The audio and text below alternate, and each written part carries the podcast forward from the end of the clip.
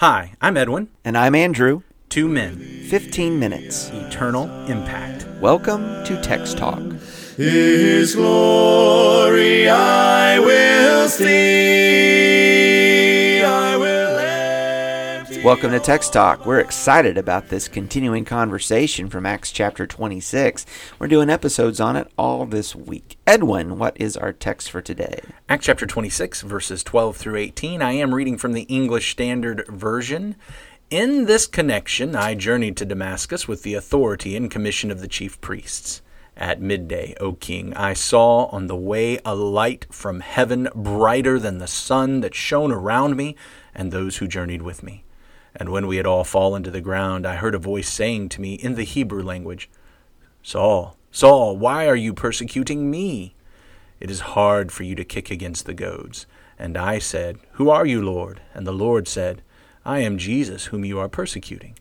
But rise and stand upon your feet, for I have appeared to you for this purpose, to appoint you as a servant and witness to the things in which you have seen me, and to those in which I will appear to you, delivering you from your people and from the Gentiles, to whom I am sending you, to open their eyes, so that they may turn from darkness to light, and from the power of Satan to God, that they may receive forgiveness of sins, and a place among those who are sanctified by faith in me. Ooh, can we read the next verse too? You, you want me to read the next verse? I think it's just such a great way. Okay. Therefore, O King Agrippa, I was not disobedient to the heavenly vision. Boom. I just think You're that's great. I mean, as he Should've been in there. as he recounts all of this vision, and then what do you do with that?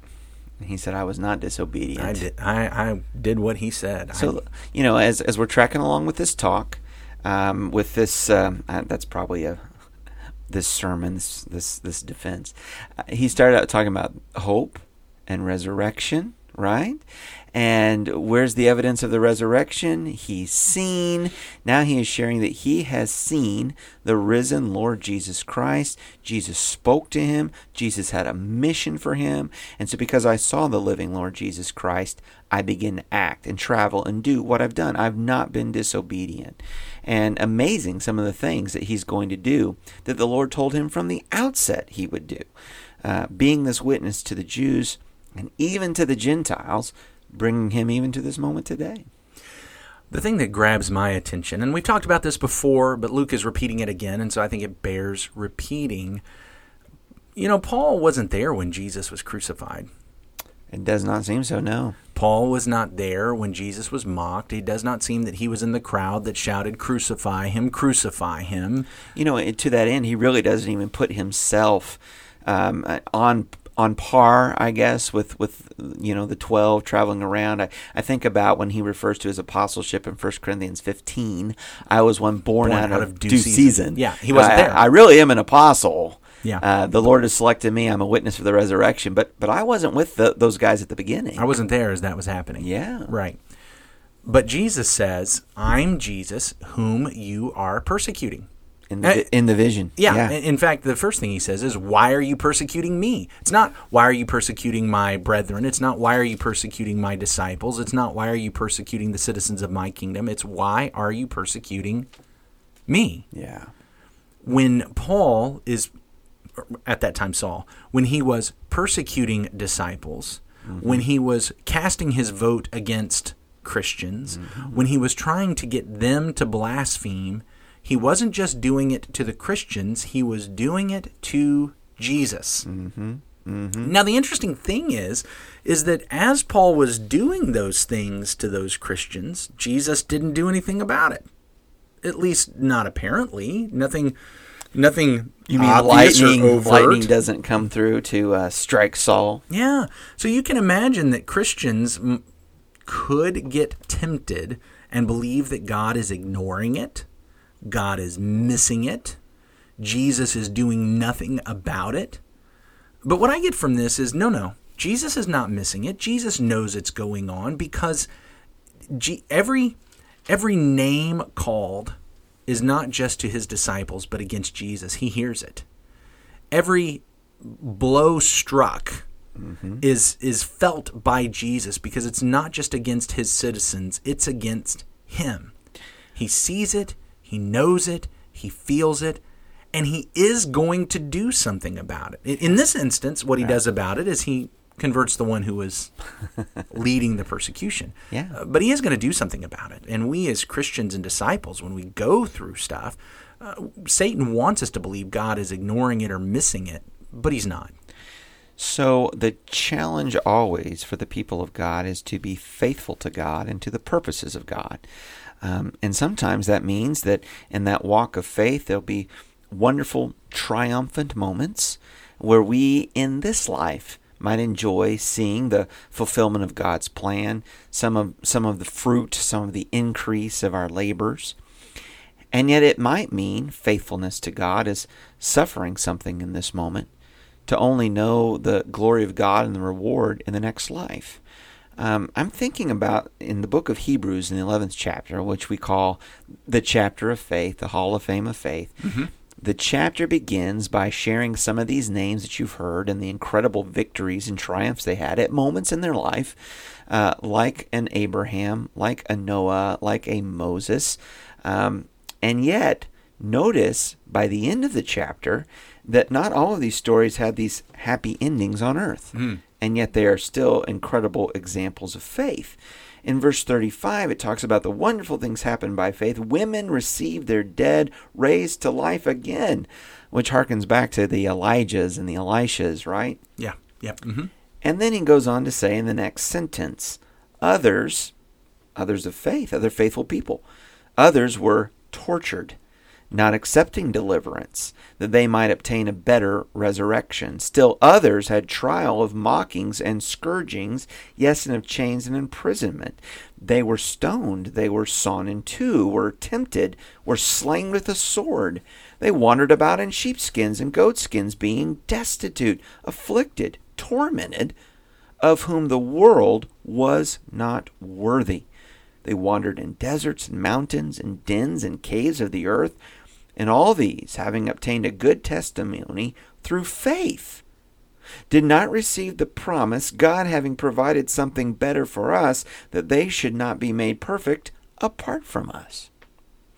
And so, here in these times of faithfulness to God, whether it was these miracles we read about, the dead being raised, or not only were the dead not raised, but the faithful were killed, slain by the sword, there is a promise of God and a goodness of God for all of the faithful in this life, that we all might be complete in Christ, no matter what that walk of faith looked like in the circumstance of the moment of our life. I think about some of the names and tying together where you were right there, where I was a moment ago.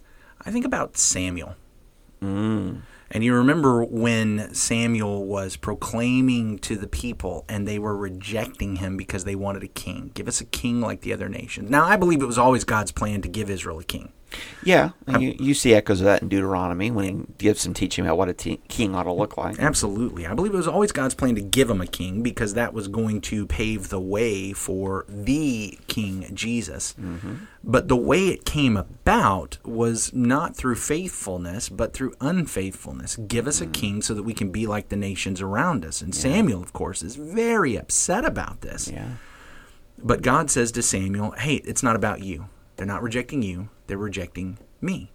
And the same thing going on here. Yeah. We go through persecution, and they're not persecuting us, they're persecuting our Savior, our King. He notices, he sees. Even if he's not doing something about it right now, or at least not apparent that he is doing something about it right now, he is taking note. He will do something about it. Yeah. In, in the book of Hebrews, there's incredible encouragement that they are about to suffer more trials. Uh, it's interesting to me in the 10th chapter uh, that he talks to them, these Christians, these first century Christians, remembering how in early days of the faith there was terrible persecutions for the faith. And just as we've seen Paul recounting, we know the Lord was right there with them. But here in Hebrews chapter 10 and verse 32, he says, But recall the former days in which, after you were illuminated, you endured a great struggle with sufferings, partly while you were made a spectacle both by reproaches and tribulations, and partly while you became companions of those who were so treated.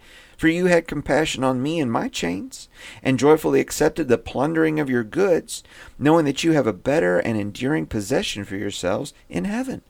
He says, when you started out as Christians, you had terrible persecutions. Some of you were being locked up and in prison. You were sharing your goods, trying to provide for them. You were enduring. You were enduring. And the Lord was witness to all that. But I'll tell you, it does have an effect of grinding down faithfulness.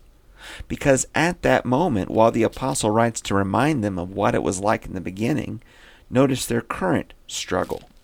In verse 24 of that same chapter, he said, Let us consider one another in order to stir up love and good works, not forsaking the assembling of ourselves together, as is the manner of some, but exhorting one another, and so much more the, as you see the day approaching.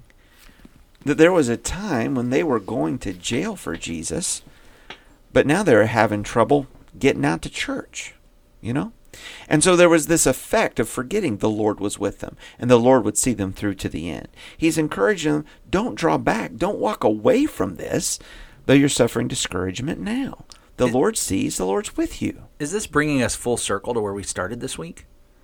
The hope of the resurrection. Mm. You know, you allowed the plundering of you, you joyfully accepted the plundering of your possessions. Why? Because you knew you had something better, Something eternal. something eternal, something a city not made with hands, a heavenly mm-hmm. kingdom, mm-hmm. something else that is coming. Not again, you know, oh, pie in the sky and the great by and by. I need something right now. Well, what what are we getting right now? They're getting persecution, but something else is coming. The hope of the resurrection. And so it's important to remember, as the Apostle Paul is declaring, that Jesus was aware of all that and feeling all of that. Even in the book of Hebrews, there's this word of encouragement. In Hebrews 13 and verse 5, he himself has said, I will never leave you nor forsake you. So we may boldly say, The Lord is my helper, I will not fear. What can man do to me? What do we have? We have the Lord. He is our helper. And so we can overcome all in him. Another passage, Second Thessalonians, chapter th- uh, chapter one, verse three. We ought always to give thanks to God for you, brothers, as is right, because your faith is growing abundantly, and the love of every one of you for one another is increasing. Therefore, we ourselves boast about you and the churches of God for your steadfastness and faith in all your persecutions and in the afflictions that you are enduring. Mm. This is evidence of the righteous judgment of God, that you may be considered worthy of the kingdom of God, for which you are also suffering, since indeed God considers it just to repay with affliction those who afflict you and to grant relief to you who are afflicted as well as to us, when the Lord Jesus is revealed from heaven with his mighty angels in flaming fire, inflicting vengeance on those who do not know God and on those who do not obey the gospel of our Lord Jesus, they will suffer the punishment of eternal destruction away from the presence of the Lord and from the glory of his might, when he comes on that day to be glorified in his saints and to be marveled at among all who have believed, because our testimony to you was believed. To this end, we always pray for you, that our God may make you worthy of his calling and may fulfill every resolve for good and every work of faith by his power, so that the name of our Lord Jesus may be glorified in you and you in him, according to the grace of our God and the Lord Jesus Christ. He sees, he knows, he is going to do something about it. Praise the Lord. Amen. We would love to hear what you're learning from the text as you're reading along. Get, send us an email, text talk at christiansmeethere.org. And now we're going to close the program with a prayer. Our great God and Father, Lord, we thank you for the day that you've given us. And the prayer is just so short and simple. Lord, help us to remember that you are near. Amen. You see, you feel, you're with us. God, help us to stay with you and walk with you courageously another day. In Jesus' name, amen. Amen. Thanks for talking about the text with us today. I'm Edwin Crozier, and I'd like to invite you to join the Christians who meet on Livingston Avenue this Sunday for our Bible classes and worship. You can find out more at ChristiansMeetHere.org. Check out our daily written devotional that goes along with today's episode. You can find a link for it in our show notes. Michael Eldridge wrote and sang all four parts of our theme song. You can get more from him at acapeldridge.com. Remember to subscribe, rate, and review our podcast so others can learn about it more easily. Have a great day.